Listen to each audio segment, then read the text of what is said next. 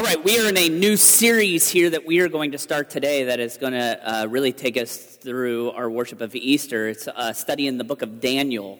Uh, so uh, it's something that we do here as a church. We highly value the scriptures, and uh, for years we just went through going chapter by chapter. We've kind of abbreviated it because when you get in the middle of like the book of Isaiah, it gets a little rough or something like that. That's why a lot of your start through the year reading plans have gone to die because uh, you started reading from Genesis to Exodus to Leviticus, and then, you know, by the time we get to not eating shellfish, it's just all out. So that's fine. This is a no judgment zone. So we're going to be uh, in, in, the book of Daniel. And I appreciate Chris Cox sharing with us, as many of you have known, and maybe if you have not heard yet, is that he's our interim minister. And next Sunday will be the first Sunday that he will be preaching uh, in the morning. So that's a great time to show up and to judge him profusely. So don't just come, but bring a friend. And then, you know, and you can set the stage by how you want him to react to that, you know, because I was like, I was just telling him, I was like, this is a rough crowd. Like, they will not laugh at anything that you say. Case proven, all right. So I was just like, this is a place where jokes go to die, but that's fine because you guys are in, you internalize it. Like you, you're just like, that was humorous. And then you write it down in your journal and laugh later. That's great. So I, I, do just want to get right into this this morning. And here's one of the things when we go through the Bible is sometimes we take for granted the idea that, you know, it's a robust book. And there are varying levels of biblical understanding that we have among us. And sometimes we make the assumption that we all know what we're talking about. So if you'll uh, bear with me today, if you are an egghead, the idea that we want to walk through the biblical history that's going to get us to the study of Daniel because it takes place in the Old Testament. A lot of us are familiar with Jesus, the early story of the church. But the Old Testament gets muddled, and I think it's helpful for us to be able to set the stage of where we're going over the next few weeks to understand the narrative of the Bible. And that starts with the seminal event within the scriptures, which is the Exodus. And many of us have a familiarity of it. In fact, there's been many different cultures that have taken the story of the Exodus from bondage to freedom and have claimed that as a mantra of their own. And, and again, we know of, of, of, a little bit of the background here, probably. Uh, you know, a guy named Moses was called by the Lord to go back to his own people, the Israelites who were being held captive, enslaved by the Egyptians, and the opportunity presented itself for Moses to be the instrument of the Lord to take them from captivity to freedom. It's an amazing story, culminating in some ways in the crossing of the Red Sea. And on that, they are on their way to the promised land, the land uh, of Israel that God had promised to them. But there's a problem is that since they had left that land, other people had moved in. Just last week, we talked about the story of David and Goliath, and the background as that is the Philistines were some of these people that had moved into the neighborhood. But what God had told his people to do is He said, Listen, it's your land. I'm giving it to you. Go and reclaim it. And they did, kinda. Because they kind of quit on that and they're like, okay, we got all the really good parts that we want. We'll just let all these other people stay here. And that would present problems for them throughout their history as a nation because they were always combating the people who were living in the land among them, and then other raiders who would come in and try to take possession of that.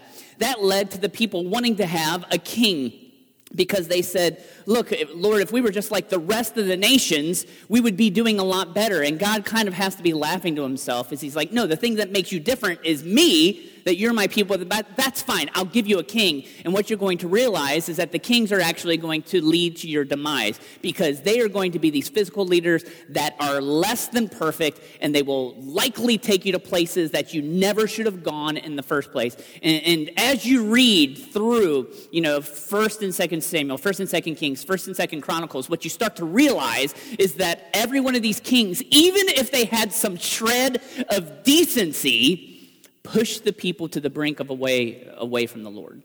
It was always this movement from God. So he brought them into the land. They didn't appreciate it. And even to the extent that because of internal arguments, the kingdom was divided and there was, you know, the northern part of the land became known as Israel. The southern two tribes that were left became known as Judah. And right about 722 BC, the northern empire was conquered and decimated. That's why, I don't know if you've ever heard, they're called the lost tribes of Israel because they were annihilated. And that leads us to another seminal event within the history of God's people, 586 BC. And by the way, I don't just do this to get my history on to try to prove to you that I can use Wikipedia, but there's something that's important about talking about these types of dates. It's because from an archaeological perspective, we know that this is when that happened. So although there's many parts of us being followers of Jesus that has to deal with our faith, there are historical incidents that are proven that allow us to see that these people lived at this time and did these certain things. And we know even to the year that in 587 or so, the Babylonian army had surrounded Jerusalem. It was under siege to the point that the people inside the walls, God's own people, reverted to cannibalism just to stay alive. And in 586, they were conquered. Now, this is, uh, I say all this too because it brings us to this book of Daniel. It's something important for us to realize, friends. It's that as God's people, we mess up a lot, and God sometimes has to step in to correct. Now, don't view that causatively, right? Like you, you're afraid. You're like, boy, if I, if, I, if I do one bad thing today, then God's going to hit the smite button and then I'll have to deal with his wrath. It's not about that, but it's this understanding of when we are focused in on what God is trying to accomplish, then we see the world differently. And what happened, what was funny, his people had become so familiar with God being there that he said, Look, you are not listening to me. And because you will not listen to me, my word, I am going to allow you to be taken captive captive. And that sets the stage for the book of Daniel, which where we're at today. So if you have a digital Bible, I would love for you to turn or turn to push your buttons. Push your own buttons? I don't know what that. Just find Daniel chapter 1. I'm flipping through a blue Bible, which means I'm losing the sword drill right now. Does somebody have a page number for that? It's in the 625. Kathy wins the sword drill of the day. And if you know what a sword drill is, then you've been in church too long yourself. Anyone? Geeks Unite. We are in Daniel chapter 1. Kendra is going to read for us this morning. And Kendra, will you begin by reading verses 1 and 2 of Daniel chapter 1, please? In the third year of the reign of Jehoiakim, king of Judah, Nebuchadnezzar, king of Babylon, came to Jerusalem and besieged it. And the Lord delivered Jehoiakim, king of Judah, into his hand along with some of the articles from the temple of God. These he carried off to the temple of his God in Babylonia and put in the treasure house of his God. So, what we need to really uh, come to grips with within this story, as it opens up before us, is that the people of God had experienced great loss. And I think that's something that we can relate to because these are the types of things that, you know, invoke sadness upon, uh, upon, us. Maybe, maybe, you know, you lost something of great worth. Perhaps you lost a human being in your life uh, that you were close to. This experience of loss to them was incredibly robust. Understand that in God's permission of them being uprooted from the land, they were taken away to Babylon, which was 900 miles away. For 900 miles is a long trek, even if you're flying southwest, let alone if you're forced to walk there, because upon every step, you are forced to contemplate why you are no longer in your home. Behind them, they left the temple. And what the temple was, was the connection between heaven and earth for them. The opportunity to have relationship with their God was also lost. So the further that they move from Jerusalem towards Babylon, they not only see their identity being stripped from them, but they're seeing a distance, a chasm between them and the Lord created. It was incredibly traumatic. And they're taken to this land in Babylon, and the conqueror of Jerusalem was a man named Nebuchadnezzar. And Nebuchadnezzar, uh, again, he, he is going to reappear throughout all of these stories. And maybe he's one of these weird biblical names of which you have some familiarity. But understand that the role of Nebuchadnezzar within the scriptures is merely as a tool to be used by God to do his work. So it's not that Nebuchadnezzar was such a brilliant uh, military mind that he was able to figure out how to conquer. No, God allowed Nebuchadnezzar on a silver platter to take his people away because he had bigger plans for them. So the loss that the people of God experienced through this entire ordeal is great. And their entire identity is flushed down the toilet So I was thinking this week about loss and how I have experienced loss. And I would love to uh, entertain that uh, thought this morning with, with a, story with 17 year old Steve. And 17 year old Steve was a proud young man who had a driver's license and a mother who was afraid to drive the expressways. It's really very interesting is that my mom is such a bold woman, but even today she will traverse another 25 minutes just not to go on the freeway. Like it's something that is just not within uh, uh, her desire to do. She doesn't want to deal with that, you know, death highway or whatever. So when I was 17 years old, my mother had a, a, CEU class, a continuing education, because she was an educator, and it was in Blue Ash, and we lived on the west side of Cincinnati. And to drive back roads from the west side of Cincinnati, by the way, if you live on the west side of Cincinnati and you're going anywhere, it takes forever. Amen? Who's yes.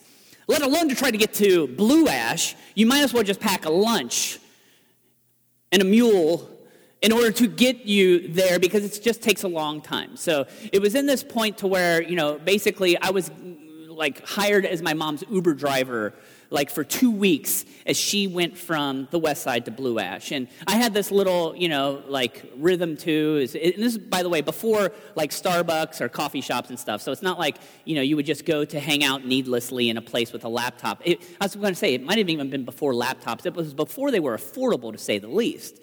You know, so I wasn't that guy who walks into Starbucks with the big desktop computer and there was no Starbucks. Anyways, so it was just like I would drive and then I would read a book and find places, ways to, you know, just keep me entertained.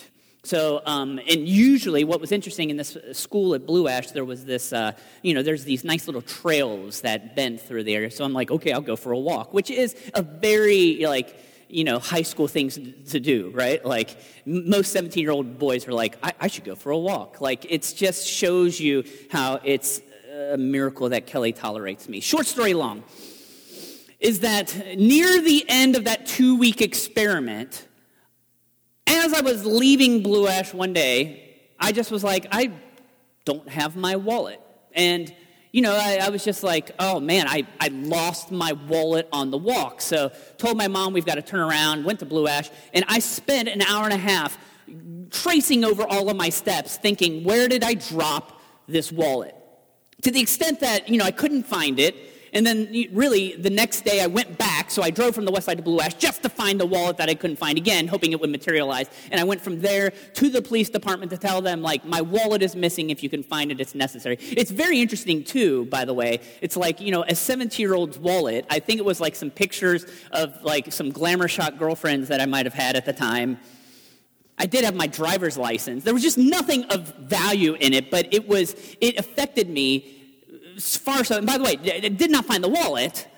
And since that point, I have been paranoid about where I put my personal things. Right? Like right now, all of my stuff is over uh, by the, the, the soundboard over there, and do not move it before I get done with church, because if you do, Jesus will judge you. But it's this idea that I know when, uh, wherever my stuff is all the time. I have specific places in my house where I put things. When I'm traveling, I have certain pockets in my backpack to make sure that I know exactly where everything is.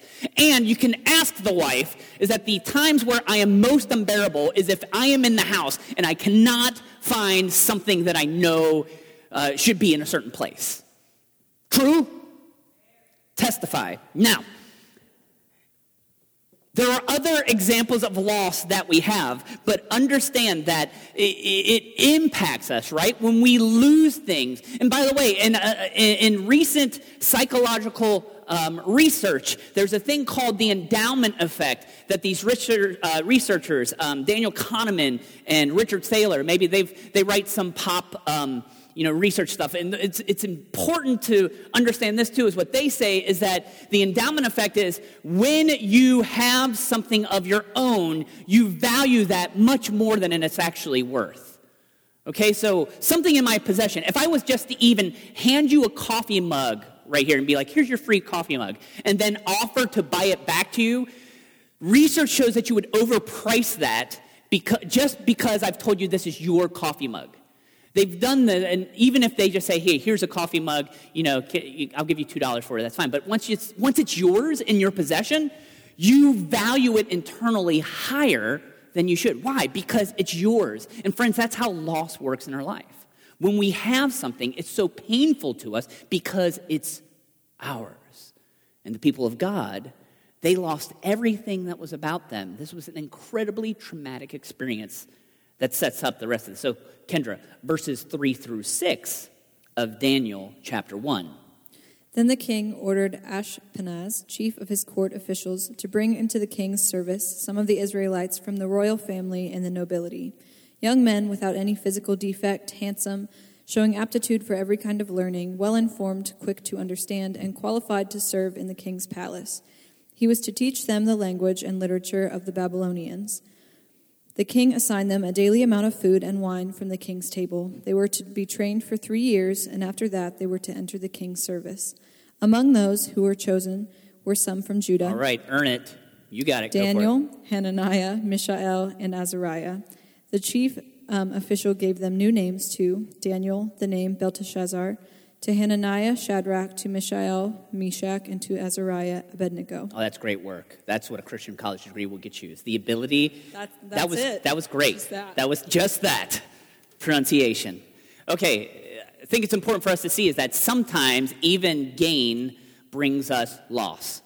Sometimes gain brings us loss. So this is what's interesting is that, you know, there's that 900 mile transference of the people of God. They're going farther and farther away to the home. And then upon arrival, it's like, look, here's everything you could ever want. Like, we're going to provide you with all of these things. Doesn't that seem counterintuitive to how most conquering armies would operate? Like, no, your job is then to enslave, and your job is to, is to punish us for rebelling against your authority. But it's no, here's everything you could ever imagine.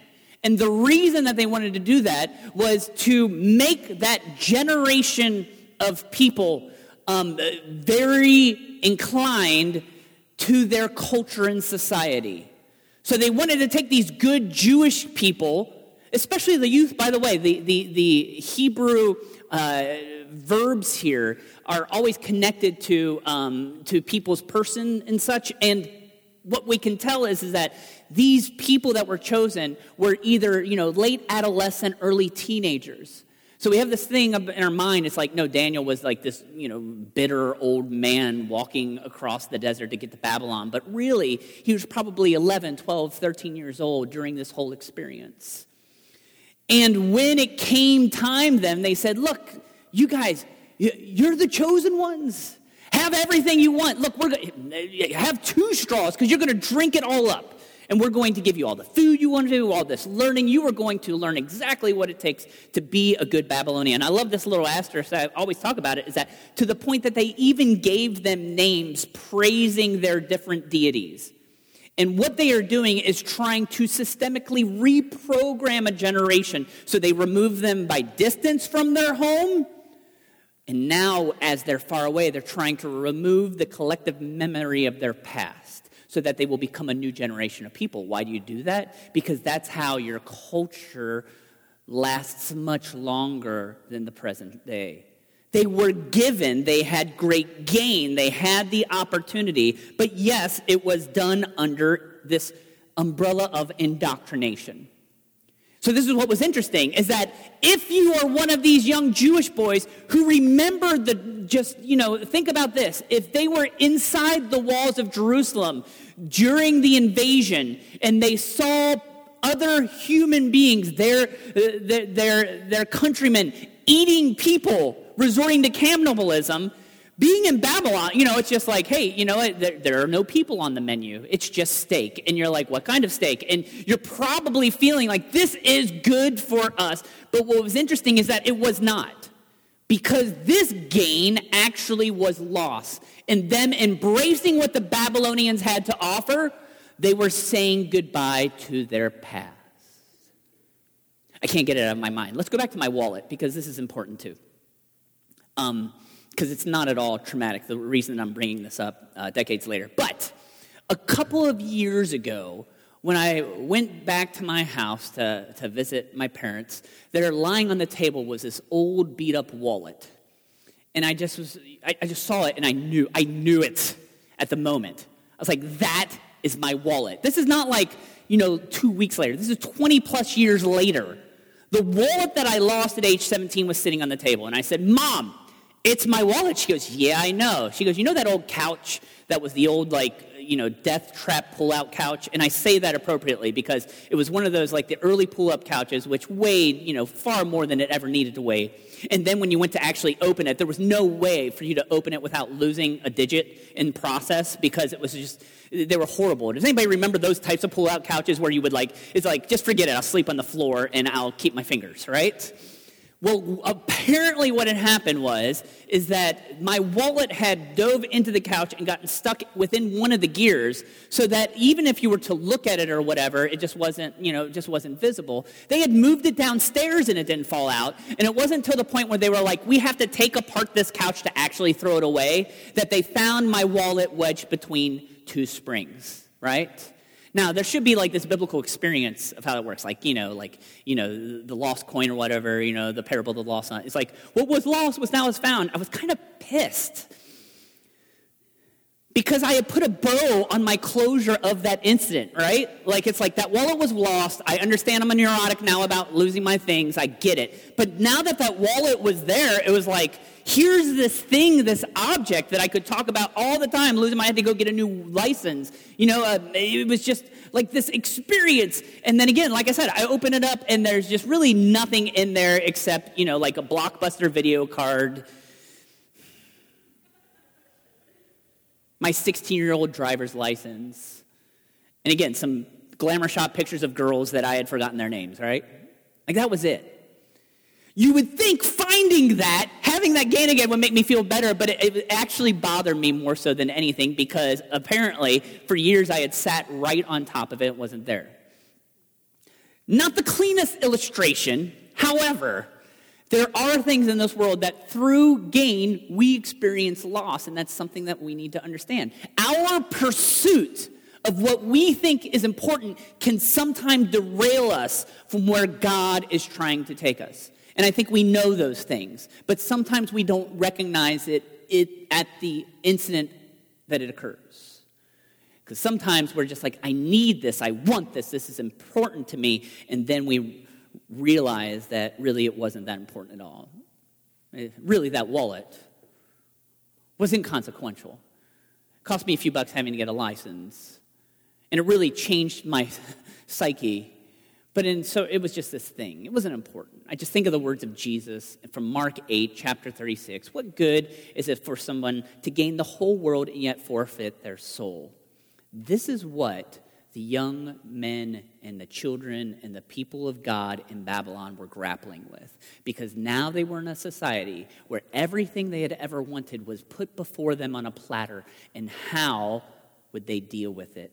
Let's keep reading to find out. Kendra, verses 8 to 14, please. But Daniel resolved not to defile himself with the royal food and wine, and he asked the chief official for permission not to defile himself this way. Now God had caused the official to show favor and compassion to Daniel, but the official told Daniel, I am afraid of my lord the king, who has assigned your food and drink.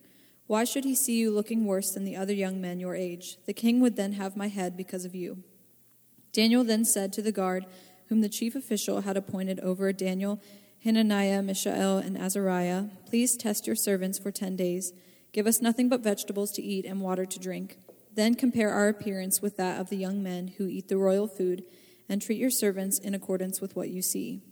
So he agreed to this and tested them for ten days. There are moments when we need to take self imposed losses.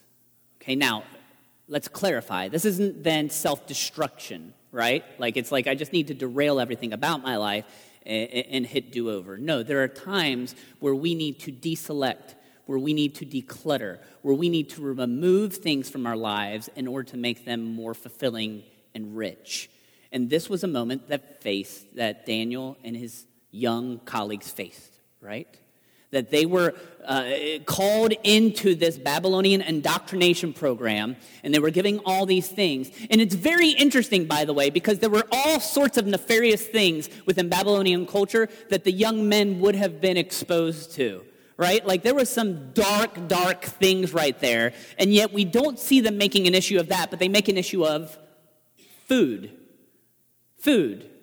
Which is very, it seems nondescript. Now, when we read the Old Testament, you know, in Leviticus and Deuteronomy, there are certain laws that God's people are called to follow when it came to their food consumption. Laws of kashrut, we might know that something is being kosher. And even still today, Jews, you know, you'll go into the grocery store and certain things will be labeled of whether or not they're kosher. Many times it has to deal with how the food is prepared. Sometimes it's the food that uh, is to be consumed itself.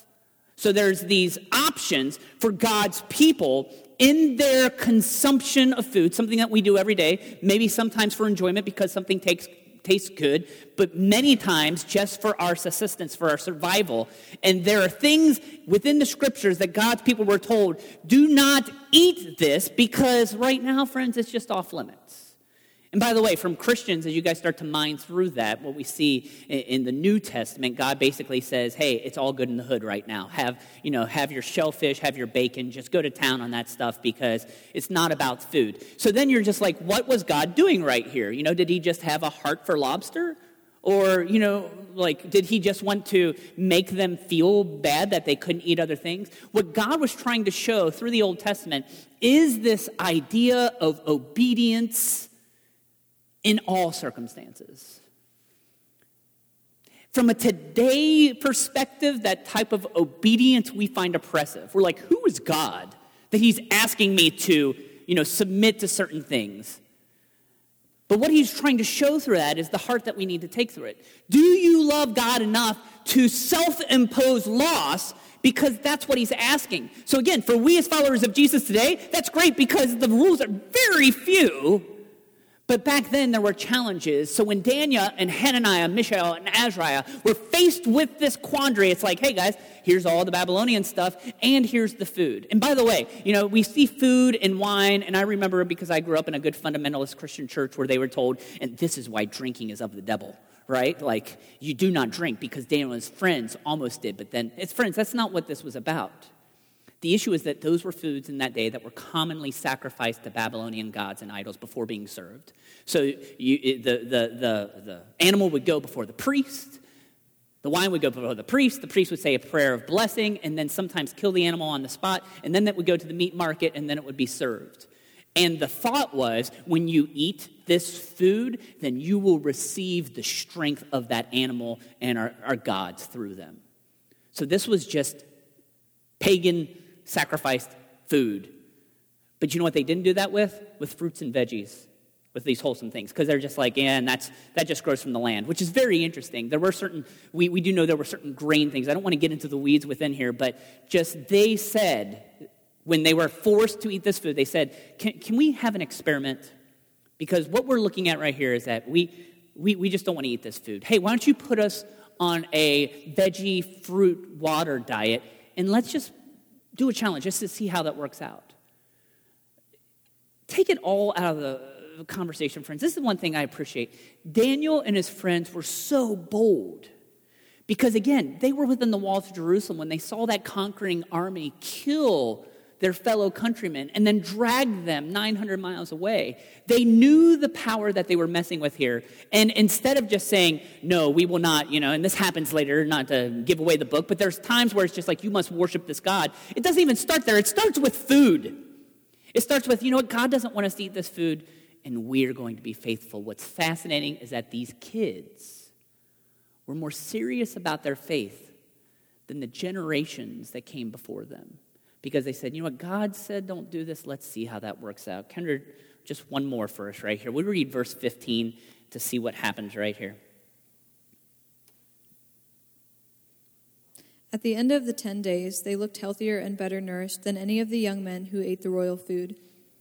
We're talking uh, through the book of Daniel of courage in the face of strife. This seems not very strife filled for you, but understand their very lives were at stake when they said, Let's do a 10 day experiment and see who looks better. Friends, I guarantee you, I could go on a very full 10 day Taco Bell bender today and come back. And even though I might feel just wretched, you probably would not see a change in my physical appearance, right? I, trust me, I would know, but you probably would not. I would offer you that the inverse is also true. Because I, I'm a little bit, you know, I'm not a health nut at all because I eats me what I want to eat. Um, I, I, have no kashrut within my dictionary. But uh, a few years ago, you know, I started running and then I was like, I'm not seeing any effects of that. I changed my diet and that just changed everything in my life. So I have a pretty clear cut regimen. But this is one of the things that I've discovered too. I let myself go to pot at the end of the year. Like, I just like, forget it. It's Christmas time, man. There's stuff to be eaten, eaten, done. I like eat whatever I want. I pack it on, and then I'm like, okay, January 1, I start over. And this is always the frustrating thing, is that I see very little change, even though I'm eating better and running all the time in my appearance in the month of January. Nothing happens in January. For four weeks, when I totally change everything about my diet and my exercise, nothing happens. I say all this not just to put this idea of a 10 day Taco Bell bender in your head, because some of you are like, I gotta try that and see how this works out. The bigger point here is that 10 days is not a long enough period to really see transformational change just because of one's diet. And that's why I always hold is that this is one of the most understated miracles in the entire Bible. It's very interesting. Last week we talked about David and Goliath and the idea that, you know, God allowed the stone basically to penetrate perfectly the forehead of the giant. That's a, that's a pretty solid miracle right there. The idea that a bunch of young dudes look better after 10 days of eating vegetables. The idea that 10 young dudes ate vegetables for 10 days, I guess is miraculous in of itself. But the fact that they did it and it made them look better, friends, that's amazing and it's understated. But why that miracle? Why does that come to them? Because it wasn't about food. It wasn't about the laws of kashrut. It was about their perspective with God. And they said, look, if it is better for my life to give up things that are hindering me from a relationship with God and could take me down another path, we are willing to stand up for that in this moment. To say, we will do what the Lord asks us to do. Okay, I, I think that's an amazing point. But I know you human beings and I know how we perceive things, and I think that as much as we want to buy into it, some of us still think it's bullcrap. Because it makes us feel a little too legalistic, right? We don't like legalism because it has to do with this tradition. And we don't usually know how to be with tradition. Because some of us want to have traditions, but we don't want to live in slavery to tradition. Is that true? Like, think about that. I just mentioned holiday times. And sometimes, are, are any of you, because some of you are, you know, you're, you're dealing with new family situations, you're weaving people in together. Do you ever have that moment when you're just like, oh, it's Christmas, and well, we have to set up the tree on a Thursday, but then, you know, we can't be in town then, and we're going to have to go see their parents and all this stuff. And then you're just like, tradition sucks. Right? Like, there's just no balance within it. I think what we usually do, and I'm telling you, I, I, I just really formulating a, a, good spiritual Christianity is our issue is that we struggle to find balance in who Christ is and what he wants to do in our lives.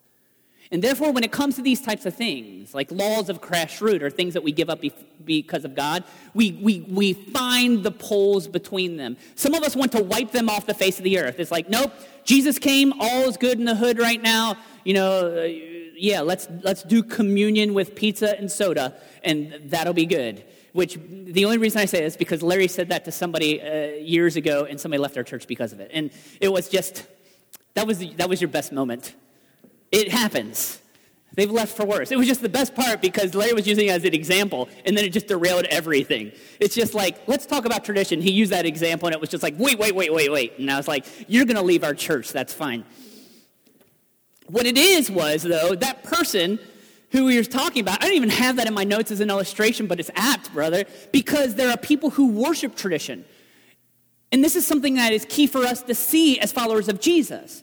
Because there is a place for religion and ritual, but sometimes people tend to worship that and not the God who provided it. So we do know, interestingly enough, in the first century, generations later, when Jesus comes onto the scene, that there were religious leaders that were so dedicated to following the law, is that they made laws around laws to say, no, you have to follow this law in order to follow this law, and they made following God just a burden. There was no freedom there. And what we think is that either we have to discard tradition altogether or we have to you know, be so closely dedicated to it that it, it, it just dictates everything we do in our lives. And we, we, we're missing the point there is that there is a place, friends, for self imposed loss. There is a place for me to be able to accept loss for something that's greater.